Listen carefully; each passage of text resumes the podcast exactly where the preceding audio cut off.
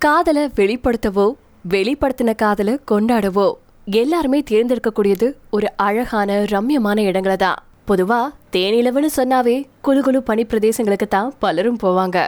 ஆனா இந்தியாவுல தேனிலவு கொண்டாட ஏற்ற பல காடுகள் சார்ந்த பகுதிகளும் இருக்கு. அவை காதல் ததும்பும் ஹாட் ஸ்பாட்டுகள் அப்படின்னு சொல்லிருக்காங்க. அங்க போயிட்டு வந்தவங்க. அது எந்தெந்த இடங்கள் அப்படிங்கறத பத்தி இந்த பதிவுல பார்க்கலாம் அதுல முதல்ல இருக்கிறது கர்நாடகாவில் இருக்கக்கூடிய கபினி. கபினி ஒரு அழகான காடு. இங்க தரமான ரிசார்ட்டுகள் நிறைய இருக்கு. இயற்கையான நடைப்பயிற்சிக்கு அழகான வனப்பகுதிகள் ஏராளமா இருக்கு. நீங்க காட்டுல இருந்து கொஞ்ச நேரம் விலகி ஓய்வெடுத்து கபினி ஆற்றங்கரைய ரசிக்கலாம். ஆத்தங்கரையில ஒரு சிறிய காதல் கேம்ப் ஃபயரை திட்டமிடலாம். ஆனா அடுத்ததா உத்தரப்பிரதேசத்துல இருக்கக்கூடிய துத்வா. பயண ஆர்வலர்கள் மத்தியில குறிப்பா வனவிலங்கு பிரியர்கள் கிட்ட நல்ல அறியப்பட்ட இடம் இது. இயற்கையின் ரம்யமான அமைவிடத்துல இருக்கக்கூடிய இந்த இடத்தை நீங்க தேர்வு செய்யலாம். இயற்கையான வாழ்விடத்துல கம்பீரமான புலிகளை நீங்க இங்க பார்க்கலாம். இந்த இடத்துக்கு நீங்க போறதுக்கு நவம்பர்ல இருந்து மார்ச் வரையிலான காலகட்டம் ரொம்ப சிறந்ததா இருக்கும். சோ உங்களோட தேனிலவை நீங்க அப்போ பிளான் பண்ணீங்கன்னா ரொம்ப நல்லா இருக்கும்.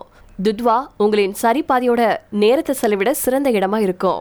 ஆனா அடுத்ததா உத்தரகாண்ட்ல இருக்கக்கூடிய ஜிம் கார்பெட் ராம்நகரின் மையப்பகுதியில் அமைஞ்சிருக்கு இந்த ஜிம் கார்பெட் தேசிய பூங்கா. புலிகளை பார்க்கறதுக்கான முதன்மையான இடங்கள்ல இதுவும் ஒண்ணு. மேலும் இந்த பூங்காவை அவங்களுடைய வீடாவே மாத்தி வச்சிருக்கு பல விலங்குகள். சாகசமான காதல் ஜோடிகளுக்கு இந்த இடம் சிறந்த தேர்வா அமையும். இங்க இயற்கையான சூழல்ல தனிமையில உங்க காதலியோட நேரத்தை செலவிடுங்க. சரியான தேனிலவு திட்டமிடலுக்கு ரிசார்ட்டையும் முன்பதிவு செஞ்சுக்கோங்க. அண்ட் அடுத்ததா கர்நாடகாவில் இருக்கக்கூடிய நாகர்ஹோல் நாகர்ஹோலே அதனுடைய பேரை நாகாவில இருந்து பெற்றுச்சு. அதாவது பாம்பு. இந்த 620 இருபது சதுர கிலோமீட்டர் அடர்ந்த காடு பல்வேறு வன விலங்குகளின் தாயகம். மேலும் அரிய வகை தாவரங்களும் இருக்கு. இந்த இடத்துடைய சிறப்பம்சமே பாகிரா அப்படின்னு அழைக்கப்படக்கூடிய கருப்பு சிறுத்தைகள் இங்க இருக்குமா?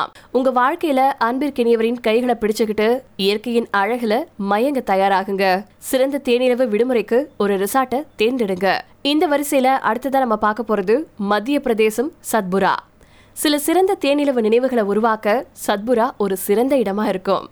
அமைதியான மற்றும் அமைதியான சூழ்நிலையோட உங்க துணையோட இருக்க உங்களுக்கு ஏராளமான இடமும் நேரமும் இருக்கு. ஆறுகள் ஆரம்பிச்சு அழகான மலைப்பகுதிகள் வரைக்கும் காடு மற்றும் நிலத்தின் இணையற்ற அழகு உங்களை பிரமிக்க வைக்கும். நீங்க ஒன்னா சில வேடிக்கையான செயல்கள்ல ஈடுபட விரும்பினா சத்புரா தேசிய பூங்கா உங்களுக்கு சிறந்த தேர்வா இருக்கும். இயற்கைக்கும் காட்டுக்கும் நடுவில் இருக்க உங்களை அனுமதிக்கவும் தங்குறதுக்கும் ஒரு சிறந்த இடத்தை பெற முயற்சி செய்யுங்க.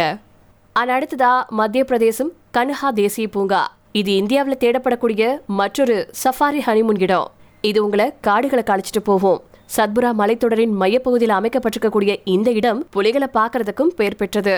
அதே சமயம் அதன் வளமான மற்றும் மாறுபட்ட தாவரங்கள் உங்க காதலியோட காலமற்ற சஃபாரி அனுபவத்தை பெறதுக்கு உறுதி செய்து. இங்க இருக்கும்போது உங்க காதலை அடுத்த கட்டத்துக்கு நீங்க எடுத்து செல்ல நீங்க கிளாம்பருக்கு செல்லலாம். ஆனா அடுத்ததா ராஜஸ்தான்ல இருக்கக்கூடிய ரணதம்பூர் தேசிய பூங்கா.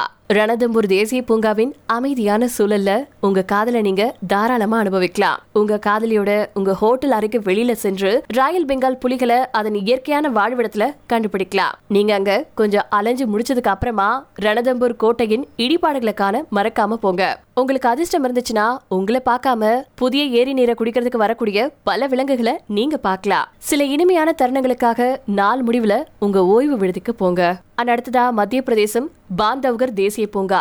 இங்க நீங்க எந்த ஒரு சந்தேகமும் இல்லாம சிறந்த சஃபாரி தேனிலவு அனுபவத்தை பெறுவீங்க. மத்திய பிரதேசத்தின் உமாரியா மாவட்டத்தில் அமைஞ்சிருக்கக்கூடிய இந்த பல்லுயிர் பூங்காவில் தனிமையான காதல் லாட்ஜ்கள் அழகான காடுகள் மற்றும் உங்க துணைய நல்லா அறிஞ்சு கொள்ள உதவக்கூடிய ஏராளமான வேடிக்கையான செயல்பாடுகள் நிறைய இருக்கு. ஓய்வு நேர நடைய அனுபவிக்கிறதுக்கு சஃபாரி சவாரி அனுபவிக்கும் போது அழகான சூரிய உதயத்தையும் உங்க துணையோட பாக்குறதுக்கு இது உகந்த இடமா இருக்கும். இது உங்க வாழ்க்கையில நீங்க மறக்க முடியாத ஒரு அனுபவத்தை பெறதுக்கு செம்ம ஹெல்ப்ஃபுல்லா இருக்கும்.